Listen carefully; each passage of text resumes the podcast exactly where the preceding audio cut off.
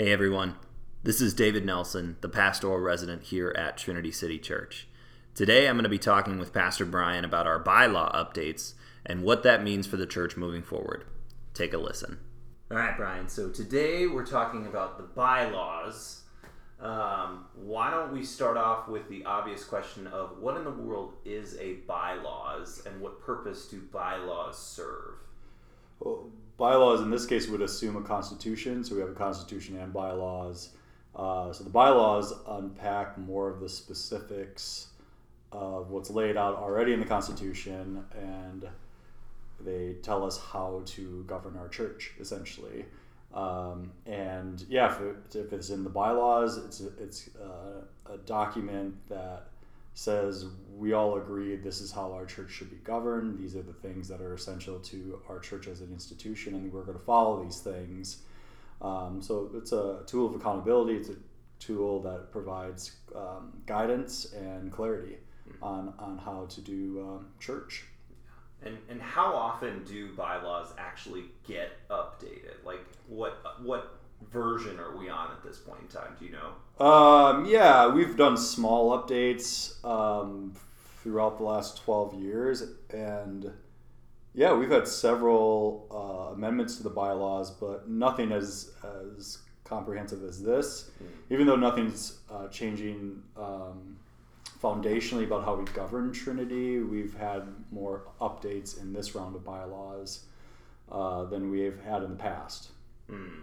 And now, one of those updates that uh, you see right away is this uh, change in a lot of different terminology. One I specifically wanted to ask about was this idea of the the Council of Elders. Yeah. So, can you explain that updated language, particularly about that phrase? Sure. The the idea behind updating that language is the bylaws and the Constitution are formal document. So even before this, you would see language um, instead of using will, we're okay using shall, mm. which in common vernacular, not many times we would probably use uh, you shall do this.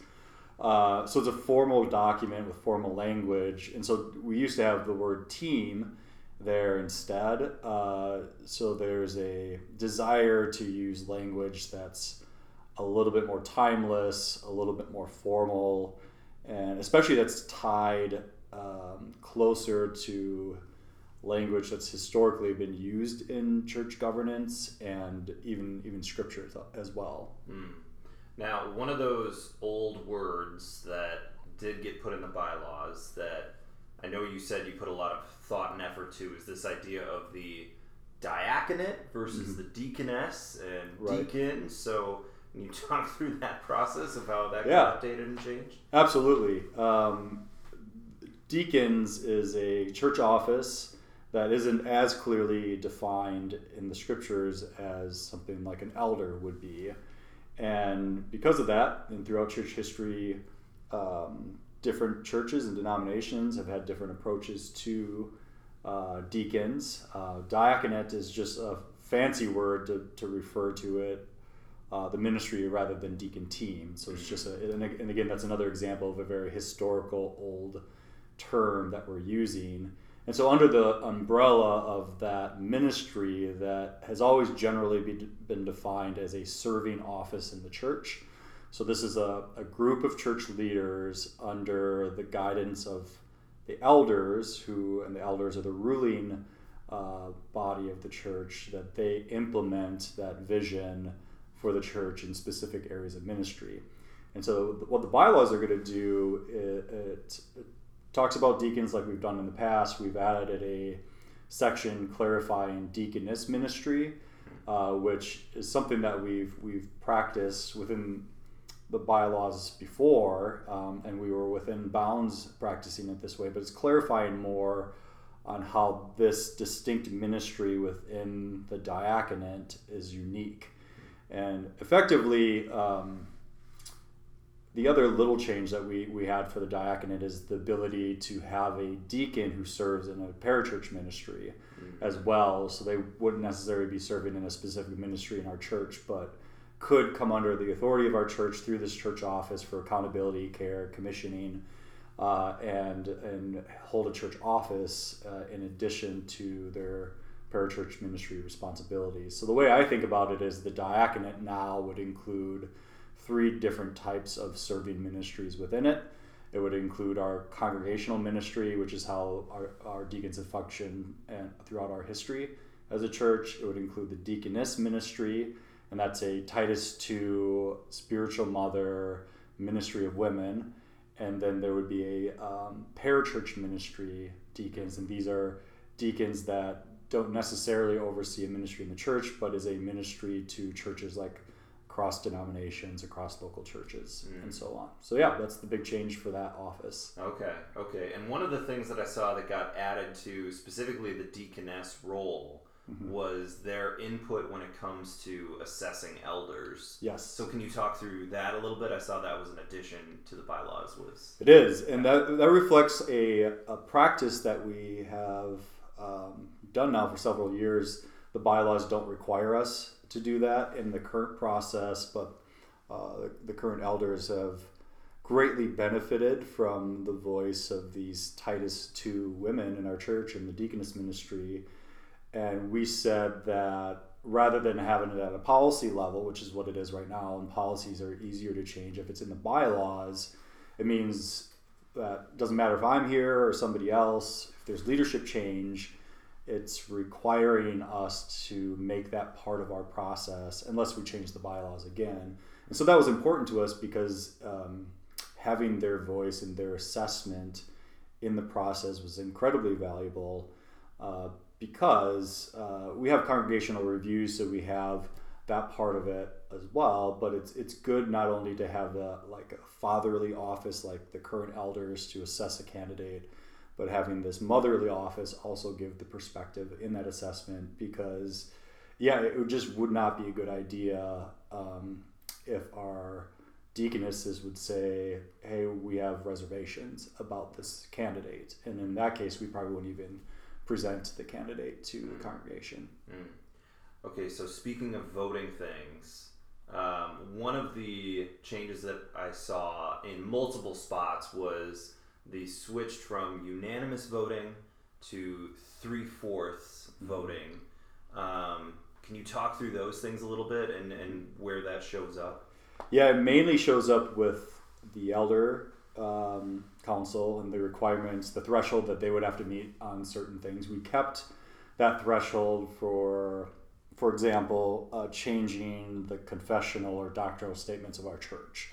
So that still requires a unanimous vote. That's just one of those things that you want to make it incredibly difficult to change because, uh, especially the documents that we affirm, they tend to be very timeless uh, uh doctrinal statements that a lot of different denominations agree on.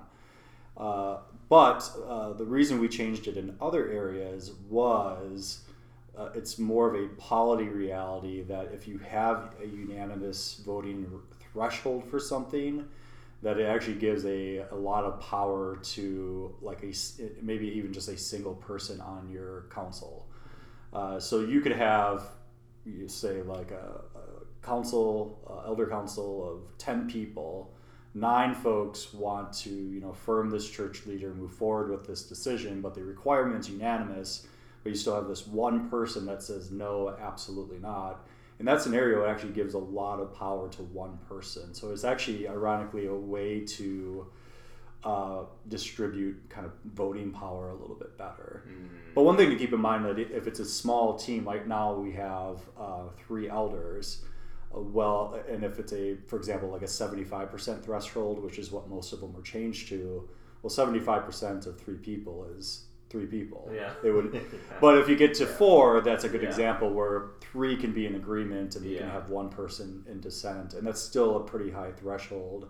But then it, it takes away that one person having a lot of power just to strike things down. Yeah, yeah. Um, so one of the things that happened early on and now to shift focus to me because you know that's what I have to do. That's right. Um, so one of the one of the things one of the opportunities I had in my residency early on was attending elder meetings, mm-hmm. uh, and I would keep minutes at those meetings. But now there is an official title to go along with that's that. Right. of the clerk role. That's right. Uh, which obviously I won't fill that role forever and always. So can, can you talk about that role and its inclusion in the bylaws? Right. Uh, in the initial foundational documents that the bylaws um, had in terms of a vision, that most of Trinity's official business occurred in the governance board, but they there still were like a couple specific things that required elder votes but we didn't have as uh, formal of a process like the governance board has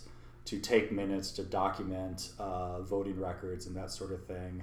And typically, what we would essentially do in those cases is we would always do uh, electronic votes because it's um, one of the more objective ways that we can record who voted and we can take take it into a, a PDF or whatever. Uh, but now we're, we're specifically adding roles within the Council of Elders. And that's because there there's business that is, is going to carry over from how the bylaws have always been, but we're also adding you know, membership process and care more explicitly to uh, that role. And so this was a formal way of like saying that somebody either on the elder council or the elder council can call somebody who's not officially part of the council but can serve in that capacity in a non-voting way to take minutes and then the clerk would work with our administrative staff and then the recorder for the governance board to make sure the things that we're required to document and keep track of are nice and tidy in our record books. Mm. Mm. And the other thing you probably saw there, there's a clerk role, and we're also adding moderator, which is default of whoever the lead pastor is, but it also gives some flexibility that it doesn't have to be. We can delegate the role of moderator, which a moderator in church polity talk is essentially the person who um, sets the agenda for elder meetings and, and facilitates those meetings as well. Mm. So those are two roles for the Council of Elders that have never been specified in the in the bylaws, but now are in there. Hmm. Uh, my last question, and this one might be more obvious because when we recite the membership creed in the future, it'll sound a little different because there were two additions that got yes. made. Um, can you talk about those additions off the top of your head? Yes, I can. Uh, so the membership covenant, uh, we, we initially got that from a, a, church in Dubai is where we got that, and it's the the document that all covenant members look at every year to say we're re-upping our membership and we're agreeing to this. And essentially, throughout the document, it's paraphrasing scripture, which it continues to do. And we added two new clauses, sections that focus on um, essentially service and justice, and the other one would be uh, stewardship, um, vocation. And the reason we're adding those is that looking over that membership covenant in the past, uh, it didn't have language that reflected our, our all five of our church practices. So worship, witness, fellowship, stewardship, and service. So the stewardship and service were the two that were kind of missing from the membership covenant. There, there wasn't language about that. And so that's why we're adding it because those really sync well with what our practices are and, and unpack them a little bit more. And as you see in the language, it is, it is very close to uh, the scriptures that we cite at the end of those those sections. It's essentially using language from those scriptures and, and putting it into our membership covenant. Mm-hmm. Well, those are all the questions that I had about the bylaws. So, mm-hmm. are there any topics or changes that you wanted to cover that we have not addressed yet? Brother, the only thing, and this has been covered in email, but it's good to highlight again why are we doing this, just in case folks have not heard that. And really, the occasion that set it off was our denomination we're part of, Evangelical Free Church of America.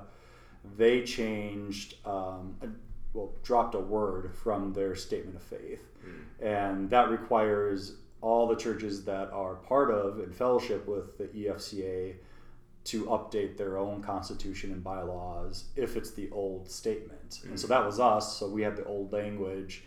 And so we wanted to update that and that requires a 75% vote of the entire uh, covenant members to pass. So, really high threshold. So, we figured that since that had such a high threshold, uh, if there's other things to update and make sure that's in sync with, with current practice and the culture of Trinity, now's the time to do it. So, that's why we're doing both of them at the same time. And the the change was the statement of faith used to have the belief, the doctrine of premillennialism in there, uh, and now that has been dropped from there. I have a sermon on this from when this all went down, but that's essentially what changed.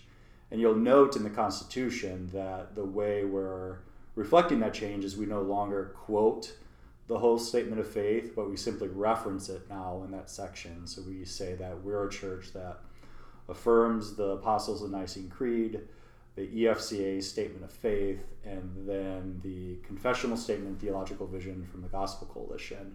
And then the bylaws, of course, detail how different levels of leadership engage those documents and in what way. Mm-hmm. Yeah. Uh, you said you have until four. At the time we're recording this, it's three thirty-five. So, do you want to spend the next twenty-five minutes explaining premillennialism uh, to us? Unfortunately, it'd probably take longer than that. Um, but uh, I mean, if I really were to force myself to like like uh, uh, think about it, it's a doctrine that details how exactly God is going to wrap up history.